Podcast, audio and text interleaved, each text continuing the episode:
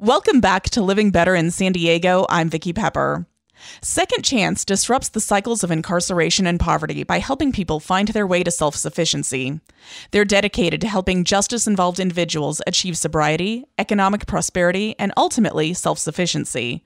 On the line to tell us more is Bill Payne, CEO of Second Chance. Thank you for joining me. Well, thank you for having me. It's a pleasure to be here. Bill, start by telling us about Second Chance. Second Chance is an organization that was founded in 1993.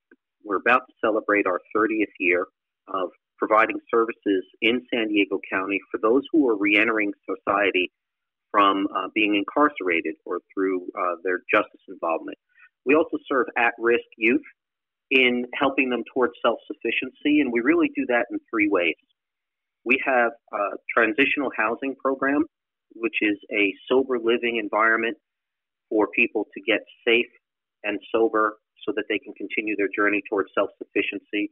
We also have several reentry programs that provide supportive services such as transportation, meal assistance, uh, life skills, mobility, other kinds of training. And then we have our workforce and education programs, which help people towards what we think of as the final step or finishing school towards self sufficiency in getting connected to education or reconnected to the workforce. Tell us more about the people you serve. The folks we serve are the people who are ready to change their lives. They've made the personal commitment to get out of this cycle of incarceration and poverty. They've taken responsibility for what they may have done, but they don't want what they may have done to define who they are and who they are forever. And so our program provides the services, support, and quite frankly, the rebuilding of the person themselves, their self esteem, and their mental wellness so that they can change their lives and get on a track towards being contributing members of society and through thriving in our community. When we focus on self sufficiency, it's really 360 degrees of different aspects of people's lives that many of us take for granted. The areas that we focus on for self sufficiency include housing and safety, as I've mentioned. And then there's an entire aspect of personal wellness. Personal wellness has to do with things like your mental health, any substance use problems that you may have, as well as your self esteem and outlook on life. And really, the basis, the foundation of those two things I just mentioned are so important because if we don't take care of those things, then nothing else that we do will take hold and stick. In today's economy, there's opportunities for employment that are plentiful. But if you're not housed and safe, if you if you haven't taken care of your personal wellness issues, you haven't addressed the root causes of your criminal behavior, then I can get you a job, but you're not going to keep the job, right? The next aspect of self sufficiency that we work on after housing and safety has to do with making sure that all the requirements of your justice involvement have been taken care of. Most of our participants are those that are on what we call community supervision. Community supervision is commonly known as probation and parole. And those requirements follow people after they've been released from incarceration, where they have to meet certain criteria, check in with the supervising officer, and our programs help support people in meeting those requirements. When you've got your housing and safety, your personal wellness, and your justice involvement taken care of, the next aspect of reentering society has to do with your social wellness. We have to connect people to parts of the community that are healthy and enable them to thrive, as opposed to the parts of the community that they may have been connected to that led to their criminal behavior. And so when we build those foundations, now we can start linking people to the education, job training, and employment that allows them to get income and live their lives in a self sufficient manner. So it's not just getting someone a job, it's not just writing a resume. It's not just taking a course on how to drive a forklift. It's 360 degrees of the person's self enables them to move on and become contributing members of society. Tell us about the programs you offer. So, the programs that we offer run a gamut of uh, all the way from our sober living housing, as I mentioned. We have four homes throughout the Southeast San Diego community where our participants live in a healthy, sober environment. One of uh, our other programs in our reentry services area is our reentry court program, which is unique. The unique part about reentry court is it is a true public private partnership between the Superior Court's collaborative court in California, as well as our justice system partners on the probation department, the district attorney, the public defender, the sheriff, and the San Diego Police Department. Many people are surprised to learn that our reentry court program has the public defender and the district attorney working together towards helping people successfully reenter society and desist from criminal behavior. Other programs include our Reentry Works program, which is sponsored by the Bureau of State and Community Corrections. And we also have our most well known program, which is our job readiness training, which is coupled with job placement. Those programs have been in the community. We're now serving class 258. We just recently graduated class 257. And so thousands of people have been through our program. What I haven't mentioned yet is the programs that focus on the youth side of our community. And these programs are important because they are preventive in nature. Before people enter into a lifelong cycle of incarceration, we try to intervene and give them the support so that they can take a different path. Those programs include a Future Leaders Education Advancement Partnership with a very important organization that we're partnered with called Strive out of New York City. And that program is focused on transitional age youth and connecting them to higher education. We work very closely with the San Diego College of Continuing Education. And we also have a youth garden program which serves younger youth through the tool of organic farming and learning about agriculture, but is also designed to reconnect them to education and to provide them with job skills such as customer service skills that help them thrive in the community as well. You'll notice that as I describe our programs, I mention a lot of our partnerships and our partnerships both publicly and privately. Second Chance as an organization relies on both funding from government agencies through contracts as well as the support of institutional and individual donors.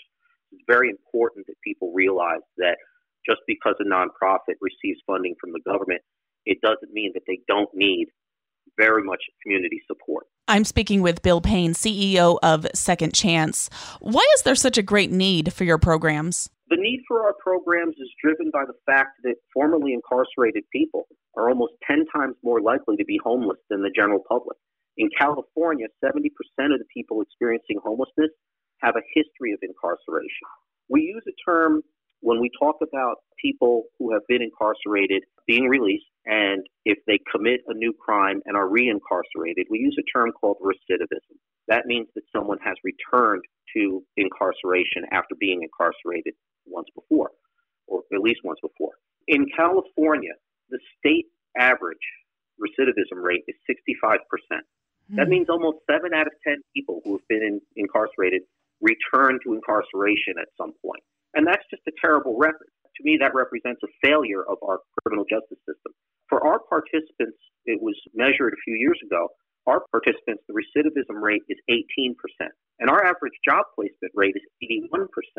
And so, since it costs an average of about $81,000 a year to incarcerate someone in California, and since 2011, that annual cost has increased about 58%. The need for our programs really complete the intended purpose of our criminal justice system. You know, once you get past the crime and punishment phase, you really have to have people re-enter society because we can't afford to keep having them return to incarceration. Is there an example of someone who has been helped by Second Chance that really stands out to you? When you go to our website, there is a video that is an overview of our organization. And there's a gentleman who is featured in the video who's actually a Major League Baseball player.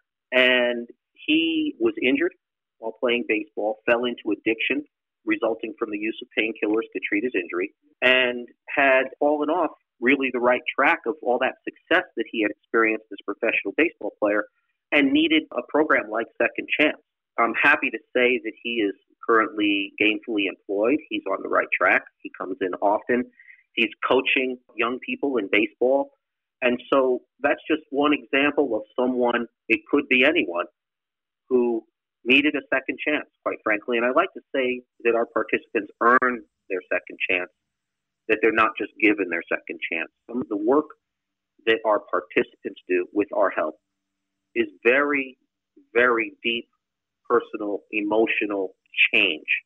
And they have to change the way that they view themselves. They have to change the way they view the world. And it is a lot of very, very hard work. And so again, we're serving people who have made a decision to change. They've earned their second chance. And it's very important that programs like ours are available in partnership with our public institutions.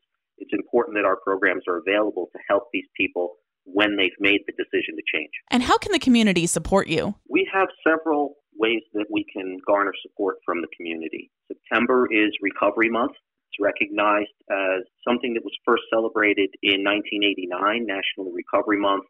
It's a national observance held every September to promote and support new evidence based treatment and recovery practices. And so people can go to our website, which is secondchanceprogram.org, and they can donate in support of Recovery Month. Just a $15 contribution will provide meaningful encouragement and support for our participants in their recovery. And for everyone, we have a tradition at Second Chance for our graduates of our job readiness training program or for our future leaders program. Once they have graduated from the program and they obtain employment, they come back to Second Chance and they ring a bell. And it's a very meaningful tradition at Second Chance. And if you're ever there when it happens, everyone will come out of their office. All of the staff will come and cheer for the person who is ringing the bell because it represents a significant milestone. And so for people who go to our website, secondchanceprogram.org, and make just a $15 contribution, we'll put your name on a bell in our lobby, and our participants will see that community support and that commitment from our entire community towards their decision to change the way that they're living. We also have an art auction that is coming up on September 23rd, and you will be able to go to our partner organization. It's a local company called the Impact Collective, and the impactcollective.com will host our first ever art auction. The innovation for that art auction is that we're also offering non fungible tokens or NFTs, digital copies that are signed of the art. And you don't need a cryptocurrency wallet or any of that fancy stuff. You can just use a regular credit card. And that is another chance to support us. And lastly, of course, you can always go to our website and click the donate now button. For people who are committed to taking action to make a change in terms of social justice in our community, to continue to support the proven results that we obtain for people reentering society, that monetary support is the most important thing to help us cover programs that aren't covered by other funding. I've been speaking with Bill Payne, CEO of Second Chance. Tell us again where we can go to get more information. Absolutely. Our organization's website is secondchanceprogram.org. That's secondchanceprogram.org, all spelled out. And you will see on that site more stories about our participants and our programs. You'll also see a section of newsletters and other information on how how our programs really help people turn around. As I like to say, people who have earned their second chance and need their community support to complete their journey. Thank you so much for talking with us today, and thank you for making a difference in our community. Thank you for having me. It's great to get the word out.